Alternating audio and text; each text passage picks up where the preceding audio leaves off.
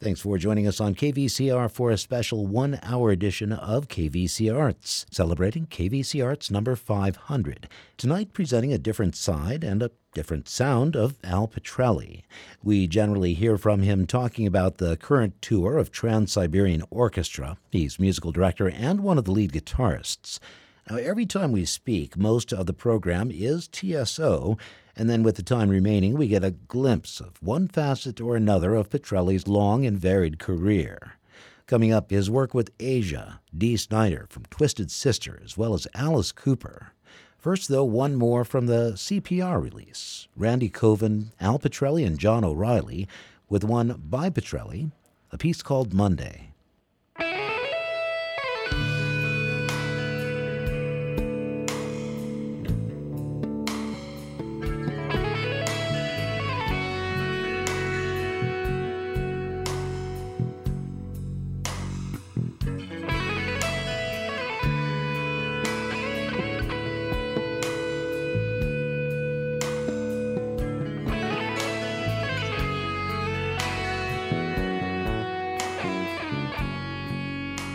Going to Monday, and this one will take a little bit of build up. Part of it is for the listener and part of it is for you. This one is one that just builds and builds and builds and then resolves and then trickles down. And this part may surprise you to hear, but, well, have you by chance read Steve Vai's intro or forward to Steve Lukather's The Gospel According to Luke? I have, yeah. Okay, I have that book right behind my couch in my bookcase. Ah, sweet. For the listeners then, Vai talks about not long after moving to L.A. getting this cassette of somebody playing at the Baked Potato in a jam session setting, and everything he heard was not only perfect, but to unfairly truncate his story, revealed what he heard on that cassette to become the blueprint for how a solo should be and what he tries to accomplish. And this is, my God, Steve Vai saying this. And he found out later that it was Steve Lukather that he was hearing. And all this to say that your tune Monday follows that blueprint and is to me what Lukather's playing was to Vai. Oh, thank you. So that's, listen, to put me in that company in any regard is greatly appreciated. Well, absolutely. The song, and I don't remember exactly, but I remember just coming up with a set of chords. Randy Coven and I were doing a clinic with O'Reilly at the time. I remember he wanted to jam on something, and there's a very famous story that Steve Vai and Joe Satriani performed together at one of the NAMM shows, but it was the NAMM show in Chicago, and I'm going to say, like, I don't know, the late 80s, 86, 87, 88, right? Okay. And I think Randy was playing bass with them, and they came out and they did this beautiful jam session, and it was the first time those two had ever played together in however long, you know, since Steve was taking guitar lessons, right? Anyway, so he was telling me the story, and I was like, where'd they come up with that bit? And Vai looked at Satriani, or Satriani looked at Vai, and they said, Lydian? And they just both nodded and smiled, and that's what they did, right? So I go, get out of here, really? I said, all right. And I kind of took that, and I said, all right, I'm just messing around with this. I think, you know, like a D major 7 sharp 11 thing to an F sharp minor or some inversion like that. And I kept hearing this melody kind of running through my head. And at the same time, I'd always remembered that I absolutely fell in love with, I think it was the first Dixie Dregs album called What If, right? And there's a song on it, maybe it's called Odyssey, maybe it's called Night Meets Light, but it's this crazy over-the-top fusion thing, and it breaks down to this incredibly beautiful Steve Morse acoustic guitar, and I think the violin player on that record was a guy named Alan Sloan. And just the most haunting melody I'd ever heard in my life. And the way that the violin screamed through this acoustic track, and then it would, on a dime, flip back to this over-the-top crazy fusion piece. And I always remember, like, you know, there were sections, odd time signatures. Oh, okay. But Morse had an incredible knack for always keeping a melody running. If it was in 11, if it was in 7, if it was 5, if it didn't matter, the melody always came first, and it just happened to be in an odd meter. So I was kind of like going through this really weird section of chords and meter, and I was asking O'Reilly, you know, do like what Omar Hakim would do, like, you know, play over the bar line. You know, he's like, well, as soon as I figure out where the bar line is, because it's like a bar, three bars. So, but I remember just like kind of like just orchestrating what I thought was just going to be a chordal section, and then it was my turn to play, and it was one of those things that I closed my eyes, Paul Orfino hit the record button, and John Stix was sitting over my left shoulder. And I remember just like grabbing a melody and running with it. And when I finished, John Stix looked at me and he goes, I've interviewed every guitar player on the planet. He goes, I got two things to say to you. You're the most famous unknown guitar player ever, and you're one of the best ballad players I've ever heard in my life. And I looked at him, I was like, all right, cool, that was a pretty good moment. You know? Yeah. And every so often, one of my students or somebody will bring up that song Monday, and I'll listen to it and I go, yeah, everything about that was kind of cool. And I really did enjoy having that conversation with whomever I was having it with. You know, I think it was called Monday because my dad died on a Monday a bunch of years prior. So maybe I was having kind of like, I don't know, one of those kind of, I don't want to get too deep on that side of things. But it's interesting, and I don't want to kind of like go off topic too quick, but when I was doing the demos for the Hey Stupid record with Cooper. Right. And I remember working at the producer's name was a great songwriter named Desmond Child. Oh, wow. Okay? And I remember, like, Desmond was giving me a bunch of lip during the sessions and, like, kind of went at each other a little bit. And basically was like, you know, what's up? What's your problem? And he looks at me and he goes, you know, if you would just drop that New York bravado or that Brooklyn Italian chest pounding I'm a tough little guy thing and learn how to be vulnerable when you're playing, you could accomplish amazing things. And I went, all right, you got my attention. Okay, what's up? He goes, you have to be okay with, like, digging into your past, your pain, your heartbreak, or your jubilance, whatever it is, whatever emotion that you got locked away somewhere. When it's time for you to bring your art form to the table, you have to be strong enough and mature enough to be vulnerable and let the world see that. And then you can compartmentalize it and put it away. And I remember that was a big game changer for me, too. And that was about a year before we recorded that CPR record. Okay. And I remember, you know, like, being vulnerable, being intimate, being, like, able to expose like a darkness about yourself. That took a couple minutes to get used to and explore, but that was certainly like one of the first documented moments that occurred where I just dug into a place maybe I hadn't gone before. And I remember everybody, with the exception of John Stix, was pretty much silent at the end of that take and went, you know, dude, that was beautiful. Yeah. You know. Yeah. And I'm glad it made it to tape.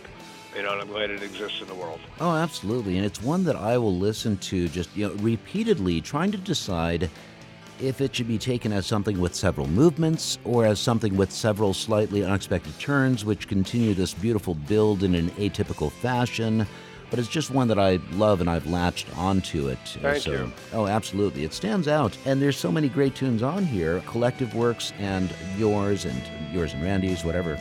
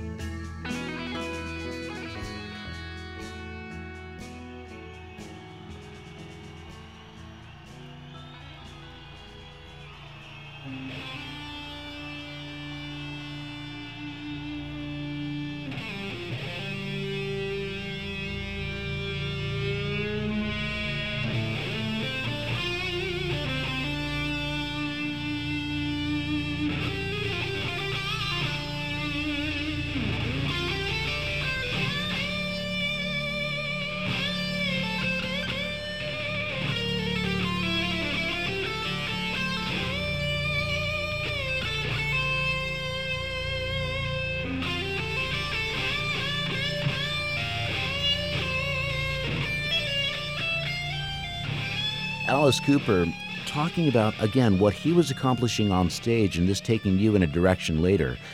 On the album Trash, there is a bit of an intro to Poison, the huge, huge hit Poison, but it's more like this synthesized variable tone blending in with guitar feedback, and it all crescendos in like 9 seconds before we get the downbeat. I want to hear about the live Alice Cooper Trashes the World.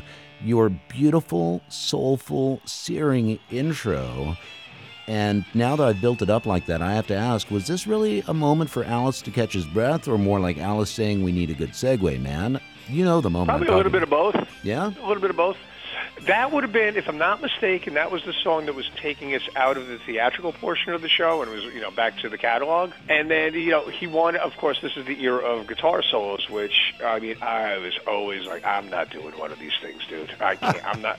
How do you out-shred, like, King Edward or whomever, like, you know, like Yngwie and all these people that are standing there just, like crushing it. I'm like, not me, you know. So I was always a huge Gary Moore fan. Yeah, okay, Thin Lizzy there. Yeah. I mean, in Thin Lizzy, and then when he went on to all his solo stuff, I mean, again, Jeff Beck and Gary Moore, two of my biggest Dickie bets when I was a kid. Yeah.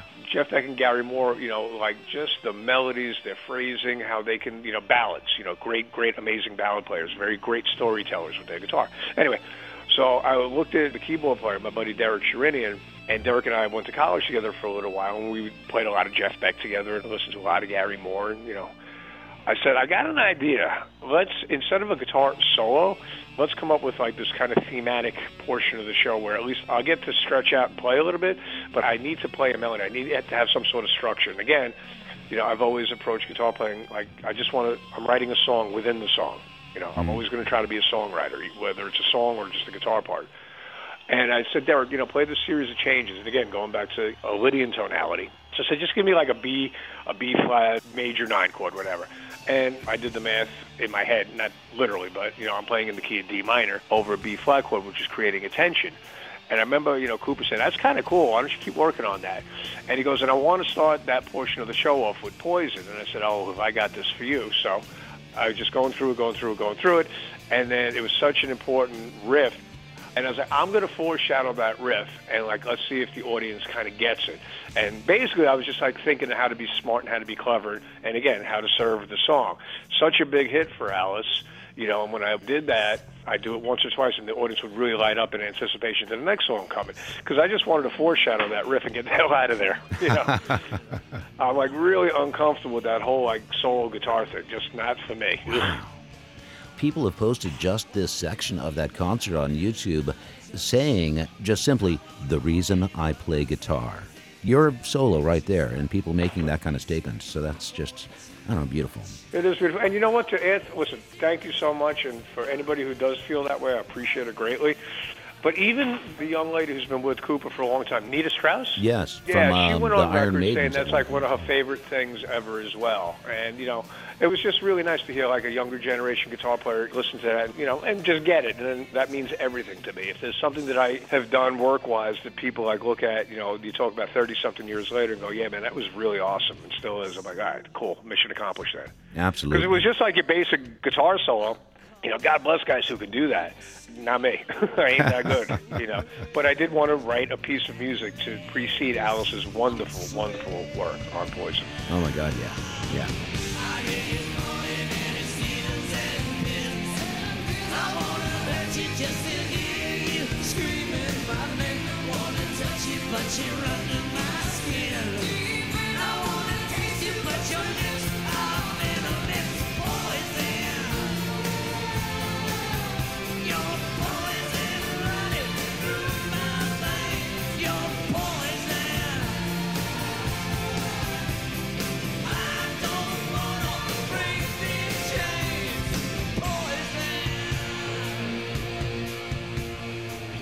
David Fleming in conversation with Al Pitrelli, musical director for and one of the lead guitarists with Trans-Siberian Orchestra. Though in celebration of KVC Arts number 500, we're hearing about everything but TSO.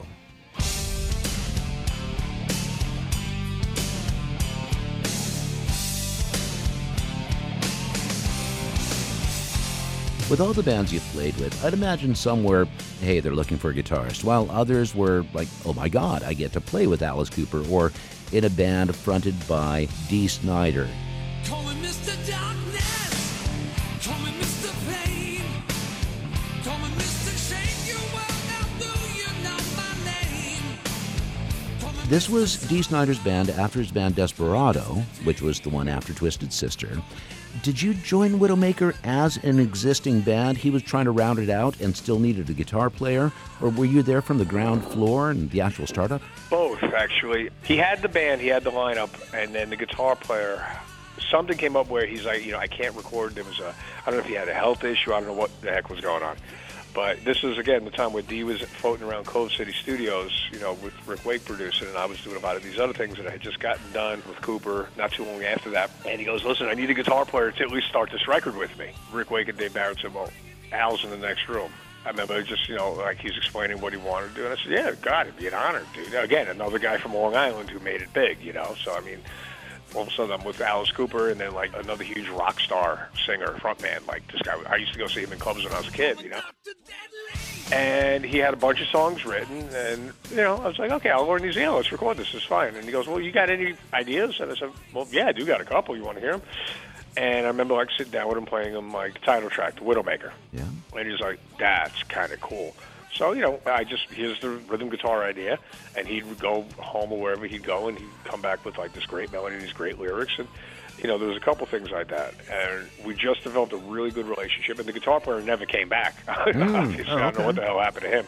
Okay. And the record came out, did pretty good, all things considered. You know, you think about the era that it came out, when the whole Seattle movement, that was the next big thing, and, like, bands from the 80s, that was over, you know. But he just wanted to write good music. He wasn't going to jump onto the Seattle train and write those type of songs. That would have been real fraudulent to him, so he kept to what he does, you know.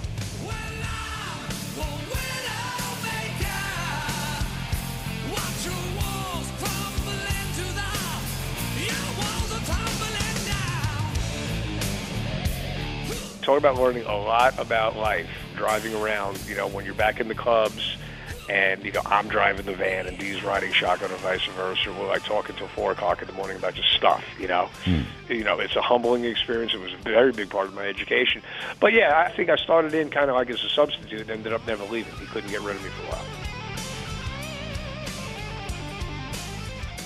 Connected to Dee Snider, if you could at least give a brief mention of what and when Van Helsing's Curse was. So Trans-Siberian Orchestra was starting to kind of, like, build up a good head of steam, and, you know, it kind of was starting to become synonymous with Christmas time and, like, you know, rock and roll holiday stuff, and, you know, and Dee's, like, again, one of those guys always thinking. So he had contacted me, I'm going to say maybe in 02 or 03, I don't remember exactly, about how about a rock and roll version for Halloween?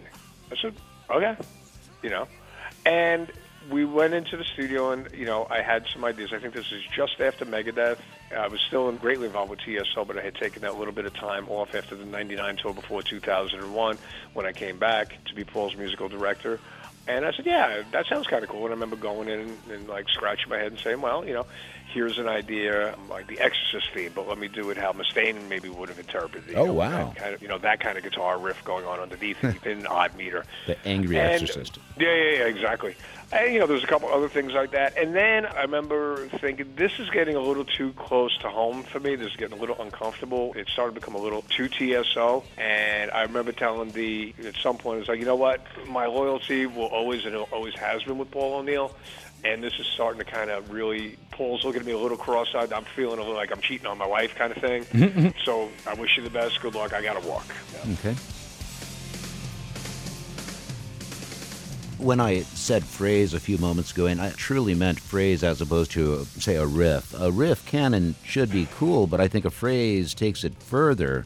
I'm not sure if I've ever really reasoned that out before, that maybe a riff is the expression of emotion and then the phrase is the articulation within that emotion. Or the connective structure between the riffs, you know?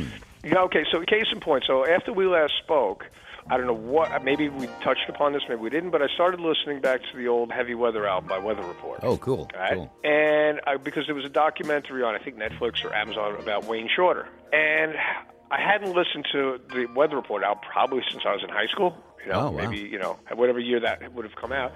And I remember Jocko, you know, that was his introduction.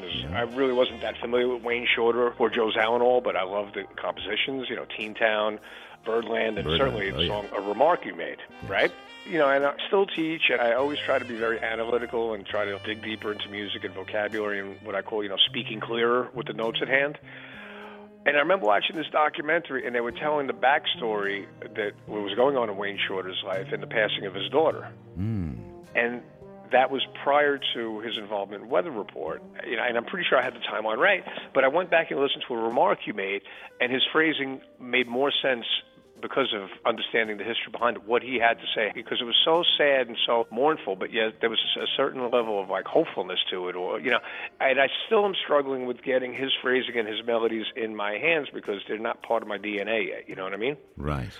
So it was the connective lines and his note selection, which tied together, and I'm not going to use the word riff in this, but maybe like the main themes of the main melodies, and the effortless and just a beautiful handoff between when he would take a line, hand it off to Jocko, hand it off to Zawinul, and then Wayne Shorter would get it back. I was like, that's a beautiful paragraph. Yeah. You know, I mean, what a wonderful story that these three dudes like effortlessly and seamlessly handed off. So I've always been one to try to say, okay, if the riff is the jumping off the diving board, if you will, right? Mm-hmm. And then the conversation is between the diving board and when you hit the water. And then the other riff would be, okay, splash, you know? Oh, that's a cool way of putting it. I'd love hearing the perspectives of this on you. And sometimes we're talking what could be, I don't know, people might be faced with deep theory at some point to understand, oh, that's the triad of the, you know, hey, it just sounds good. You know, sometimes that's all that matters, but that's cool. On Instagram, which I'm not really a big social media person, but, you know, I'll just kind of scroll through and I stumble across other things. And I follow a guitar player, I'm sure you're aware of, Joe Pass. Oh, my God, yes. I love, yes, sure, yes. I mean, and, you know, my hero as a child, you know, when I was exploring, you know, chord melodies and like that part of my jazz background, Joe Pass was it for me, you know. Anyway, but they were interviewing him, and the woman said, you know, so how do you approach a 2-5? And he goes, what do you mean a 2-5? He goes, like, you mean D minor to G7? She goes, yeah. He's like, I don't know, I just play. And he goes, whatever you do, do not ask me about modes. I know nothing about them, you know. And I couldn't help but laugh because talk about a guy who learned his craft by listening to great players. And that's what I tell my students and I tell the people in the band all the time. If you really want to dig in and get great at something, well, emulate the ones who did it the best and tear their solos apart. And if you want to be mathematical and analytical and understand, you know, why the relationship of, you know, a D-flat, 7-sharp-9 chord works over a G7, yeah, we can analyze the shit out of that together. You know, it's a flat 5, a flat 7, and a 13. You know, yeah, that's cool. But doing it the mathematical way first, yeah, you know, that's dangerous because I don't think you ever sound authentic or legit. You kind of sound a little bit more mathematical.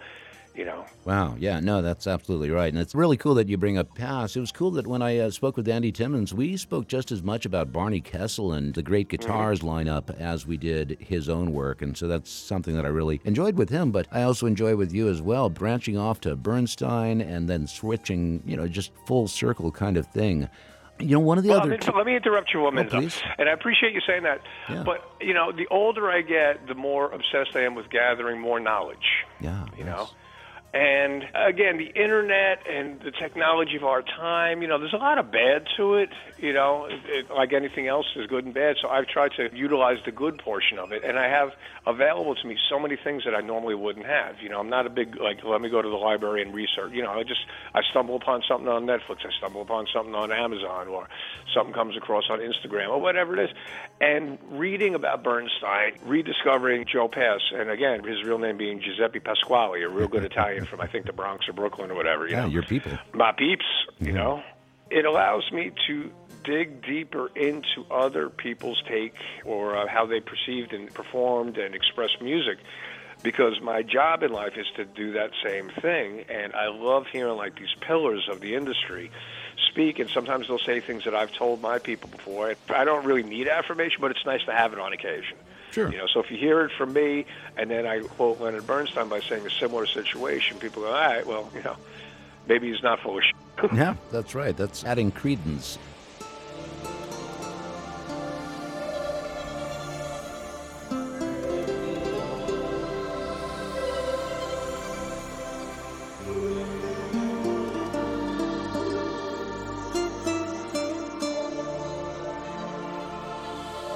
You ended up with Asia for a couple of albums there, Aqua, and then I think Aria.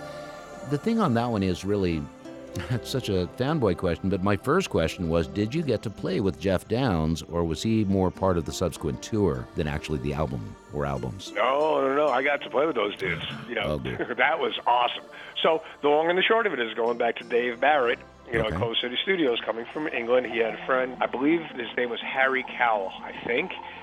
And they were talking to Dave. I think some of the dudes had seen me play over there with Cooper when we did Wembley or the NEC up in Birmingham.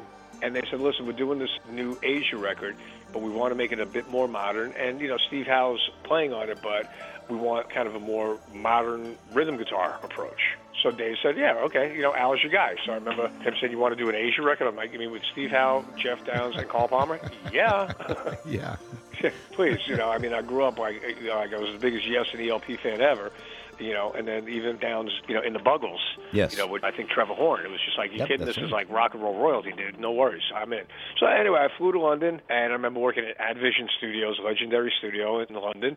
And I remember just like, you know, plugging into a Marshall, let me hear the tracks. You know, Downs was very, very hands-on as far as making sure that the chords were proper.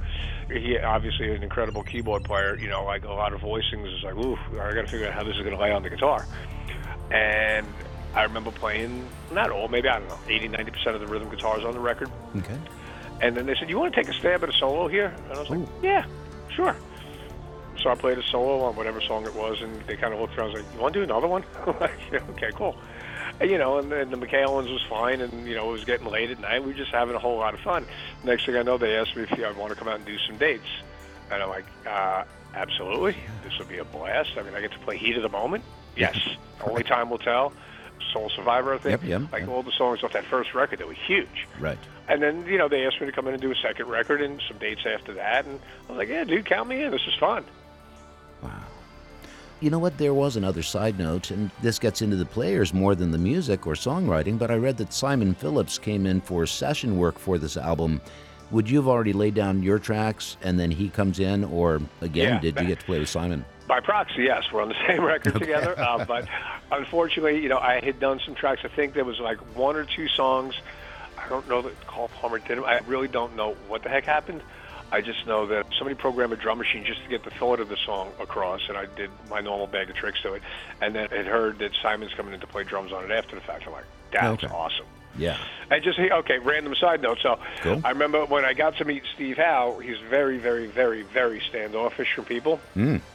And, you know, me being me and not. So, and I remember, like, after sitting down with the man for a lengthy period of time and, you know, a warm embrace or handshake afterwards, Jeff Downs goes, he doesn't like anybody. Why does he like you so much? I'm like, I don't know. Oh, sweet. You know, maybe, yeah. I mean, because I remember, like, learning how to play Mood for a Day as a kid, or trying to learn how to play it, you know, and, like, oh, I get to sit in a room with this man? Nice. Of course. Oh, my God. You're listening to a special edition of KVC Arts on 91.9 KVCR, also at kvcrnews.org. I'm David Fleming in conversation with Al Pitrelli, celebrating KVC Arts number 500, exploring his career other than his work with Trans-Siberian Orchestra, which we hear about annually as TSO is getting ready for their winter tour with a stop in Ontario. Coming up, touching lightly on Savatage, some beautiful acoustic work here, also some of my favorite material involving Al, that coming from a grouping with TSO pianist Jane Mangini called O'Toole. Right now, some more wonderful acoustic work from a project with only one release.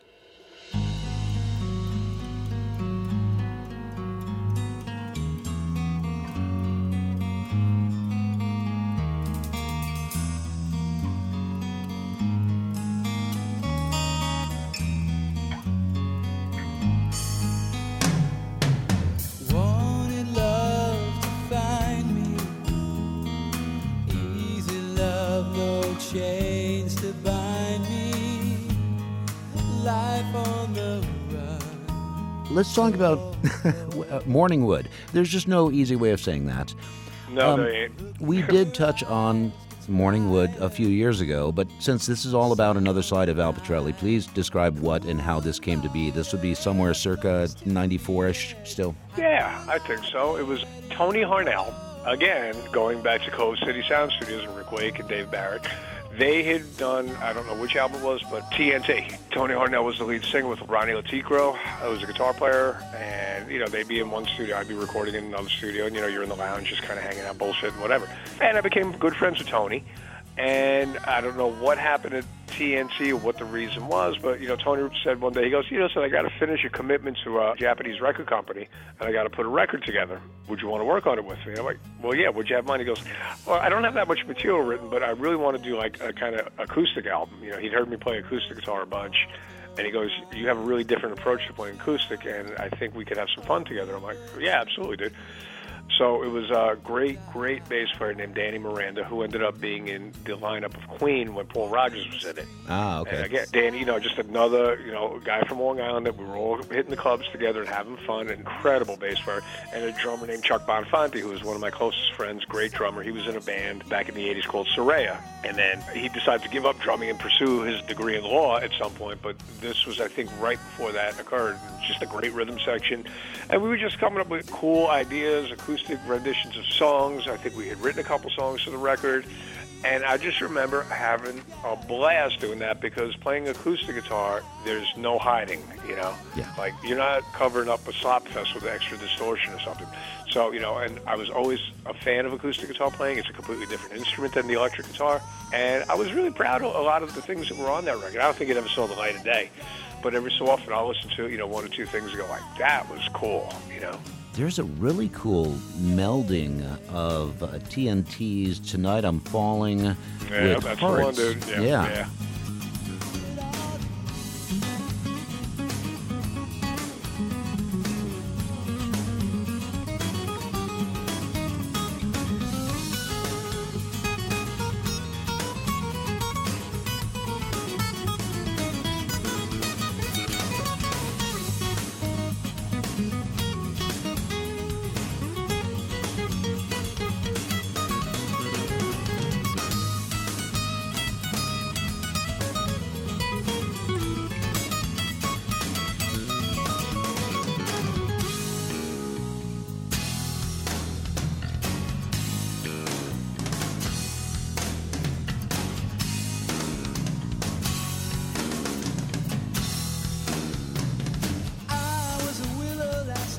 Crazy on you. So how did that rather drastic insertion come to be? Because it's not a medley. You do one, then go into the other, then full circle back to Tonight I'm Falling. Was that him, you? Oh, God, I don't remember whose idea it was. I'm going to say I think it was mine, because there was a thing where we kind of went into this almost, well, I'm going to say Latin, but like, you know, a set of changes at the end of Tonight I'm Falling.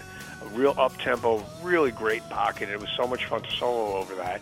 And then when we came out of it, I'm going to say it was me who just came up with a downbeat to Crazy on You by Heart, you know? Because that same band, certainly Danny, the bass player, myself, and Tony, were also, like, you know, playing clubs, doing acoustic sets, having fun, you know? And listen, back in the day, if I was drunk enough at the end of the night, I'd go into a song and they'd look at me and go, okay, you know? And, you know, and some of it worked. But I always had, I'm going to say knack, but if you make a left turn that people don't expect, and it's a familiar left turn, it usually works and goes over quite well. Okay. And if it doesn't, you repeat it 3 times, and it sounds like it was on purpose. Exactly. Cool. Okay. Was Tony, by chance, the connection to you ended up playing on Sonic Adventure soundtrack? No. I don't even remember how that came to be. I think that was a Japanese record company that I got hired to do a record with Stephen Piercy back then. Oh, my God, from Rat. Yeah. There was this one-off project called, I think it was called Vertex, where they just wanted to put a bunch of people together and, you know, kick the tires on and see how it happened. And I think because of that, there was a connection made. And it was Corey Glover from Living Color that actually got the phone call, too, to come out and do vocals on that. So I knew Corey from the day, because I went to school with Will Calhoun long before Living Color. So, again, it really, you know, it's funny because everything that we're talking about always comes back to the old neighborhood in one way, shape, or form. That's really, really cool. You're playing music and maybe even comparing where you can get the best slice and arguing about that. But oh, yeah, and forget about if you get into a conversation about like the Jets or the Giants or the Mets or the Yankees. It's on. Well, I'm a Bears fan. So, well, okay, we'll just go elsewhere, but okay.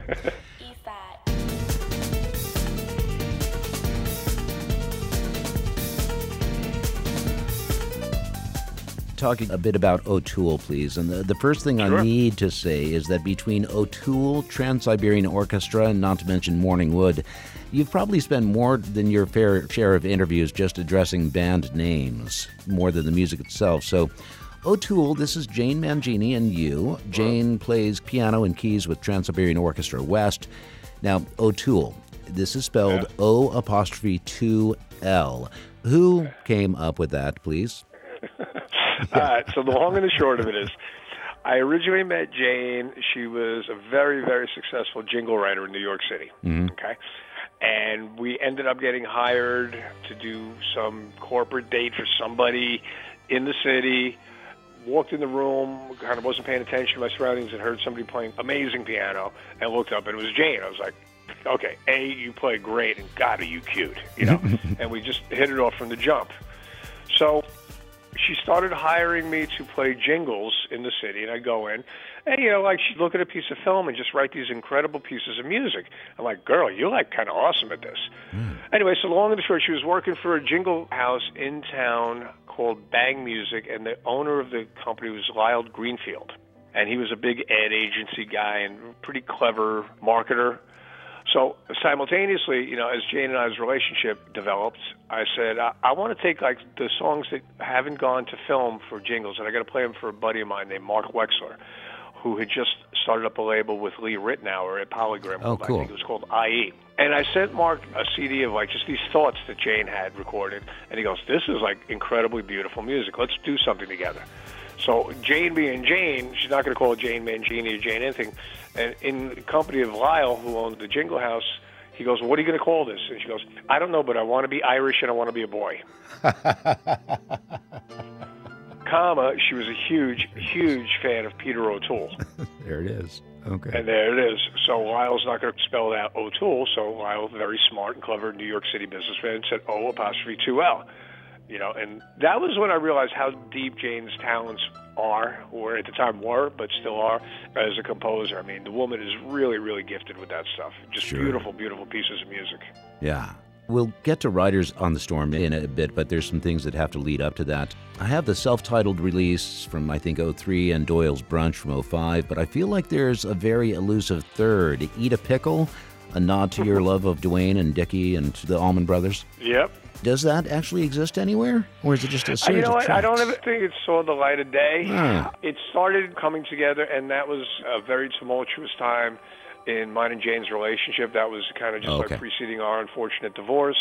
And it kind of just got fragmented to something that it wasn't. I wasn't really as involved musically with it, and it was going in a direction that was just not happening. So that one kind of, you know, took a bullet in the head.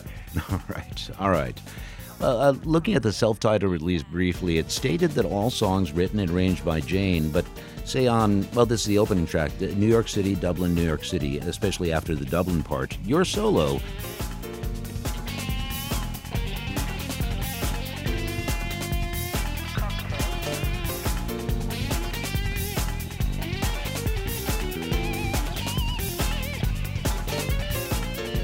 Surely that wasn't written, but rather maybe notes of, hey, Al, quote, Phil here, A minor. Yeah. Again, Jane being Jane, she was kind of pretty accomplished, to say the least, at using Logic, you know, the recording software on the computer. Sure. So there were times where I would just go in and she's like, just play a bunch of stuff right here for me. And I'd go, yeah, okay, whatever. And I'd come back like a couple hours later, the next day, whatever, and she'd cut and paste it all over God's creation, you know? Okay. Like, not really what I was thinking, girl, but this is your world, and I'm just a guest, so you have at it. So she has an amazing sample library, an amazing depth of sounds, and she approached everything like that, even when it came to, like, guitar parts. I'd play something, and maybe I think it was appropriate for the spot of the song, and she would go, and she's going to stick it somewhere else. Yeah, very clever. She's very good at that kind of thing. There's even a spot ID'd it, but didn't really have anything built around it. I swear it's your guitar somewhere on Stormy Monday. That's the closing track to Doyle's Brunch. And it's just the sound of your guitar, but I swear it's pierced in the middle of it. So that would be a case of her taking your thing and moving it elsewhere. Yeah, exactly. On Dream River. This is on that disc. Is this by chance you on the trumpet? No. Okay, he says with a laugh. Okay. No. Again, you know, when it came to, like, sampling, you know, she really, again, because she worked all by herself in Jingle World, she just knew how to come up with sounds. She'd find a sound and kind of morph it into what she needed.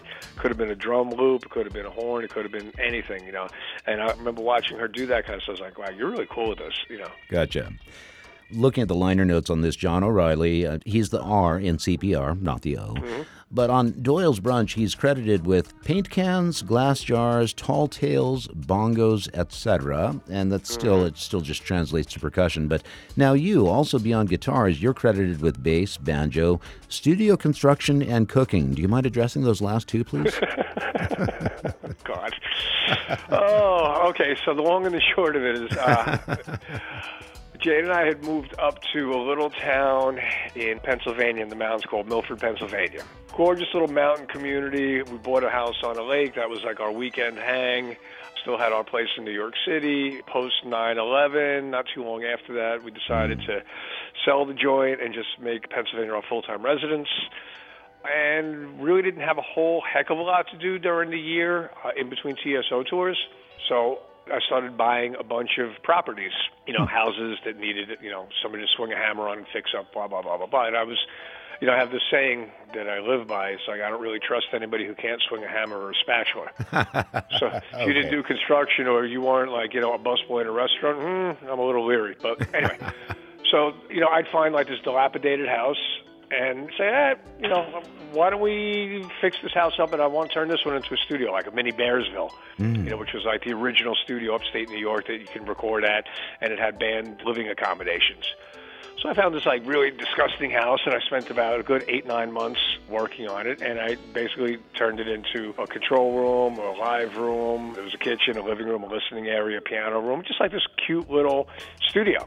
And it had a full kitchen, so like if she was in doing a mix or something like that, I'd be sitting there, you know, cooking dinner for everybody. Okay. And it just became like a really fun hang.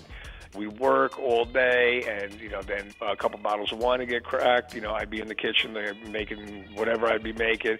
We'd listen to the day's work. It sounds good. Let's work on this tomorrow. And that'd be it. Then lock the door and go home. And I always like going to work in a different location than where I live. Yeah. You know what I mean? And that studio's still there. It's this little place. I think she calls it the Moose Lodge. Okay. On YouTube, people can find clips of you, front porch concert kind of thing, you, Chloe Lowry, and this the Milford, sometimes it's the September Fest, sometimes it's the Music Fest, but okay, so this is where that location then comes from. On Doyle's Brunch, who's Doyle, by the way? Doyle's, it was a bar restaurant outside of Boston where Jane lived for years. She was a waitress there when she was just after college, and it was a very, very famous political hang. Like the Kennedys used to hang there, you know, or like any of the Boston aristocracy would like go there. And Jane's always had a fascination with the Irish culture, Ireland, and especially the community of Boston, very Irish. Yeah. And she just like was kind of like telling a story about her time, you know, musically telling a story about her time in this place, Doyle's, a lot of the relationships that she had made, friends that she had met, conversations, you know, she was privy to, things like that. So it's basically like a broad stroke overview of that part of her life, I should say. All right. Now, on Doyle's Brunch, in addition to Riders on the Storm, and again, we'll get to that one in just a sec, but first, in the jazz world, I love Horace Silver enough that when I saw Lonely Woman, I hoped that it would indeed be the tune from Song for My Father, mid-'60s, maybe on Blue Note, and yeah, sure enough, that's what it was. Beautiful, beautiful take on that, and just I don't know if I just had any questions about that other than just stating and recognition for Horace Silver. You know, people know Basie and people know Ellington and some of those, but not necessarily Silver. So some of the amongst the messengers. Yeah, and the more time goes on, the more a lot of these people are going to kind of fade out, and you know, it's just it is what it is, you know. But in that respect, you know, again, wonderful talent. Yeah, at one point they were the jazz messengers, and now some of them are fading away. Yeah.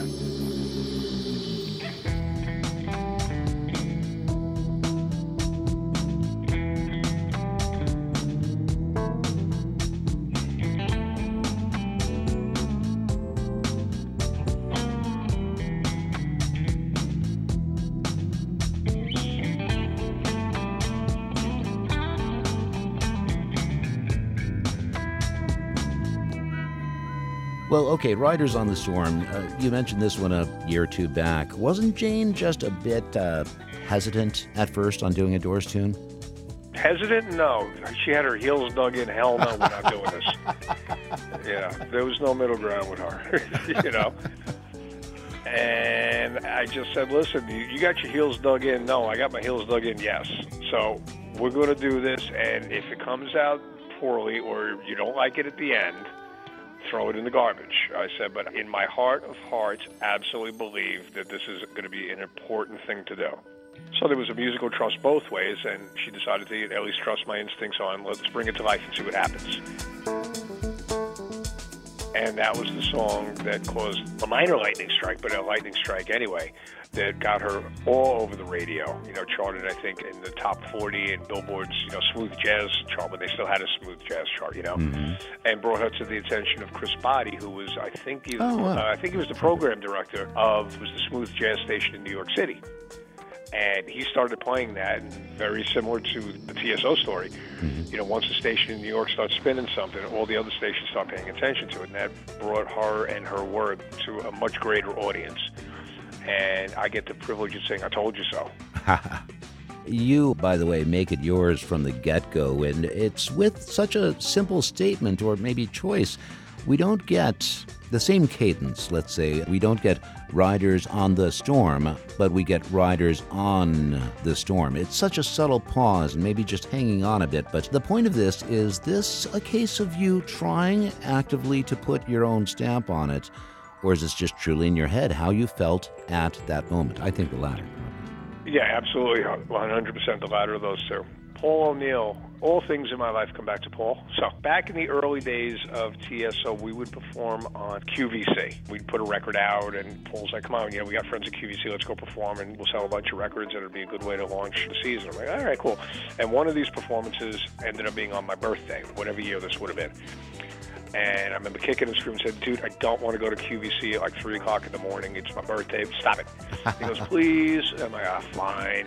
And he was kind enough to, you know, give me a birthday present, which was a Brian May guitar. Oh, my God. Yeah. Not Brian May's guitar, but I think the company was called Burns. Came out with the Brian May model. He knew I was such a huge Brian May fan, and I walked in and he handed it to me. And I'm like, dude, really? All right, thank you. I love you. And the guitar has a very, very, very, very interesting sound. The tremolo on it and the different configurations and switches with the pickups and all this stuff.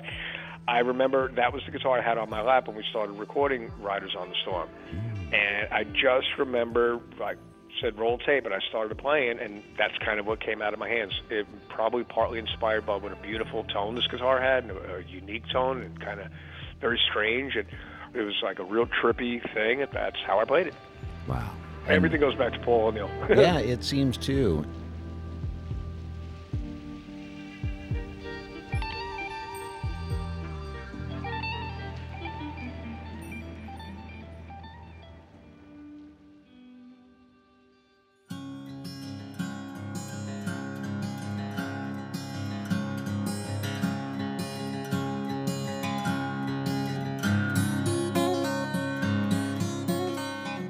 One thing about Sabotage, I had a hard time tracking this one down. It's a beautiful acoustic number listed under Sabotage called Voyage. And it, please correct me, but it seems to have not only not been on an album, but it was more like a bonus track on a single, something to that effect? It was a bonus track on a Japanese release of something. I don't recall. You're talking about like the solo acoustic piece, right? Yes, indeed. That was something that Paul...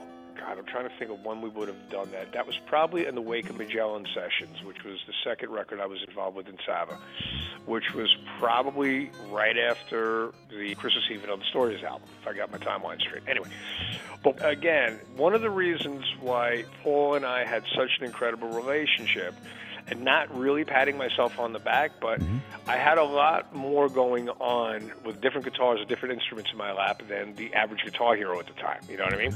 I was never that concerned with being a shredder. I was concerned to try to help create soundtracks and underscoring for songs, so on and so forth. Sure. So one of the things that Paul found out was when we were doing the Christmas Eve and Other Stories album, he's like, could you give me like an acoustic guitar version of said Christmas song? I don't know off the top of my head, I don't remember which one it would have been.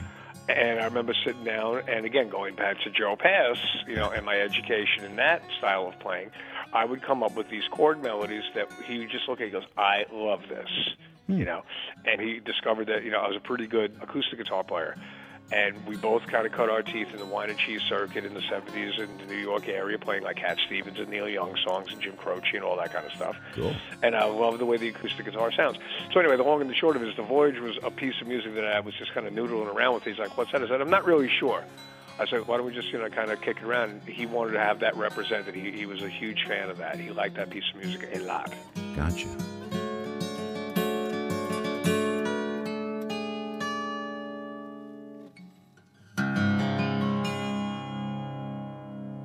You tend to play with a pick. I've yet to see you doing much fingerstyle, even when it may sound like it. Like when we're going into Old City Bar, I believe you're picking that, if I'm not mistaken. Well, on the album version of Old City Bar, that's Paul playing the main acoustic guitar part. Ah. And then I did all the like the 12-string guitars and the mandolin parts and all the swells that are kind of well hidden, okay. But they had a certain atmosphere to that song. But, you know, I had a classical guitar teacher when I was younger, mm-hmm. and that was pretty much short-lived because I was working in a deli at the time, and I sliced off part of my thumb on the meat slicer. Oh, and so that kind of shot my classical chops in the head. But I did develop a hybrid style of doing it where I will use the pick and my middle finger to simulate that I'm finger picking. It works pretty good. It was kind of like out of necessity. You know? Oh, I see. Wow. Oh, yeah, totally. And, you know, I mean, I remember digging into all these different like classical books and being real excited about exploring that. But it really never came to life. So, yeah, I kind of developed this other way of doing it where it sounds like it. I'm never going to be a classical guitar player or a flamenco player in any way, but I can get my way around to it. If you listen to there's a song on the Nightcastle record called Embers, and that would be a really, really good example of that hybrid style of guitar playing. I just have to say before we wrap up, you had a birthday sometime between our previous conversation about TSO and this one, so just sometime in the last week and a half or so. So a happy birthday, Al. Thank you so much. 61. Who would have thunk? I hope to keep on continuing until they bring you out in a chair like Johnny Winter. It's just still playing, and I really, really hope for that. You know, I did that once. I'm going to try not to do that again. I remember busting my leg at a show in 2008, and I did that whole tour in a wheelchair. And that wasn't fun. So I tell you what, I mean, I try to always stay in great shape and I work out a lot. I always want to like stand down stage center. And if I can't do that, then it's time to maybe bring up like one of the younger kids to do the job because, you know, I don't ever want to be wheeled out and play. You know, the show is much more important than me being there. I'd always like to be there. I have no intentions on never not doing it. But if ever the day comes where I can't just really do my job, you know, and become that 14-year-old every time the house lights go off, you know, then it's time to walk away. Wow. Didn't that injury, by the way, come about from you trying to do a real, like, rock star or superhero kind of jump and landing and continue to play? Yep. Yeah, I jumped off a riser like a 24-year-old and remembered in midair that I'm, like, 44. And I remember, like, do you ever, like, come down, like, the steps in your house or wherever, and, like, you miss the last step? And you're like, wait, where's the ground? Crack, ouch, but that hurt. Oh, yeah. Well, in midair, you know, I kind of extended my leg thinking that, okay, here's the platform I'm jumping down to, and it wasn't there. And, I don't know, 2 feet later, it was, and my leg was hyperextended, and I broke my bone and snapped my ACL in the middle of a good guitar solo and didn't drop a note. Huh. Yeah, oh, with Paul O'Neill at the front of the house going, what happened? You know, and I remember just sitting down feeling like I got hit in the knee with a sledgehammer. I finished the song, and the stage lights went down, and when I went to stand up to walk off stage, I collapsed because I had no ACL left. I was like, ooh, and then the pain kicked in. I was like, okay, this sucks. Wow. Yeah, so going back to, you know, I remember seeing B.B. King come out in a wheelchair, and it was the most beautiful thing because he just sat there and he sang and he played because people were there to see B.B. King. Or Johnny Winter, similar scenario, you know. I know Phil Collins physically can't sit behind the drums any longer, but it doesn't matter. People are there to see, you know, B.B. or Johnny Winter or Phil Collins. With TSO, people are there to celebrate Paul's stories.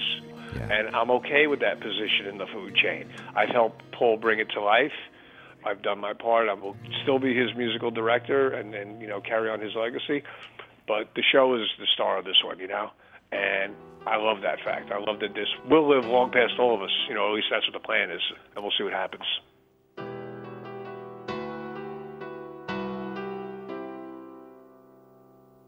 No, life's so short it can't turn around.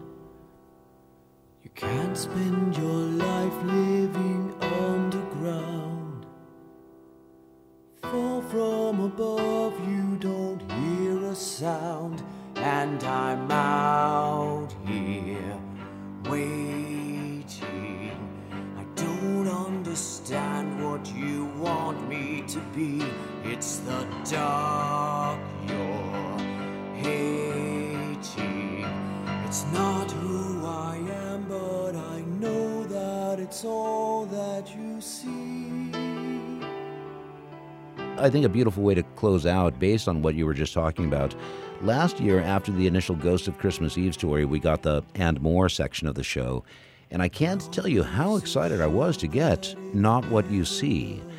Just to explain this for folks, this is the closing track on the initial version of the Sabotage release, Dead Winter Dead, the album which led to Trans-Siberian Orchestra. So my question for you is Not What You See going to remain in the lineup? Or is this, hey, I'll find out in Omaha? No, it won't be. That song, we have a portion of the show that is a dedication song to Paul. Mm-hmm. And every year we think of just different songs that would really be important, because I'll never go through a show without bringing attention to the gentleman who created the whole thing, you know? Yeah. And over the years, and there was always a song that, what really started this was Paul would come out every year, not every show, but he certainly once or twice during the course of the tour, he'd come out and visit with me, and he'd come out and play an acoustic piece with whomever, you know, and he enjoyed doing that. And it was wonderful for the folks in the audience to meet and see in person the dude responsible for this thing, you know. And then when he passed, we wanted to, you know, pay tribute to that tradition that he had established, and let's kind of like dig around and see what songs we may want to think about doing. So it's kind of a funny story, because prior to last year's tour, one of my students, who's a huge Saba fan as well, wanted me to teach him the guitar solo in Not What You See. And I don't know that I've listened to the song since we recorded it, to be honest with you, you know? Oh, wow. And I'm like, wow, what a beautiful melody, what a beautiful song, you know? I mean, listen, life kicks in and just, you know, I don't have a chance to really sit down and listen to it too much. But anyway, I remember saying, you know, if I strip this down, acoustic guitar, piano, maybe, you know, a nice string arrangement, maybe some Ray Cooper-esque percussion going on, I think this would be a really cool thing. And I remember working on it with Oliva, and both of us go, yeah, this is a beautiful moment to dedicate to Paul. The lyric had a lot to do with it, you know, the mood of the song, the choir, the whole thing was just so Paul O'Neill. So, you know, that I was really proud of that, and, you know, we're looking at new ones for this year. Okay. But, you know, who knows? Maybe we'll do that one again one year. I don't know. Okay, beautiful. Great way to wrap there, and gosh, with the time there, we've went way beyond what I was even hoping for. And between you and I. I love talking to you, dude. I enjoy our conversations. Don't ever worry about the clock with me. We're good. That is phenomenal. Al, thank you so much. And I don't know what to say other than I will be there in Ontario when you're in early December, December 2, I believe it is. Yeah, well, I can't wait for that. And listen, if COVID doesn't kind of put a kibosh on being social, I'd love to, you know, just shake hands and sit down for 5 minutes in person. I really look forward to that. And if COVID's going to, you know, be a pain in the neck, then, you know, we'll just continue on our conversations and we'll have a coffee or a scotch one day together. I look forward to that. Yeah, I look forward to shaking your hand in person at some point soon. I do as well, my friend. And listen, thanks so much for the time today. Have a great rest of your day. Respect you. I love talking to you, so I'll talk to you soon again. Thanks a bunch, Al. It's been Music in Conversation with Al Pitrelli in celebration of KVC Arts number 500. Generally, my conversations with him are dominated by Trans-Siberian Orchestra, with just a glimpse at one aspect or another of his career beyond TSO. Tonight, pretty much the reverse of that, with so much to look at in his career and some really cool sounds quite different from his work with TSO. Thanks again to Al for agreeing to do this and for the extended amount of time he gave me. And thanks again to Alan Rommelfinger for setting it up. Here at KVCR, thanks to Lillian Vasquez, Rick Dulock, Shireen Awad, and Tony Lopez. Find many past KVC Arts programs via podcast through iTunes, NPR One, Spotify, and Google Play, and more still at kvcrnews.org/arts. I'm David Fleming. Thanks for joining me in celebration of KVC Arts number 500. Thanks for listening and for your support.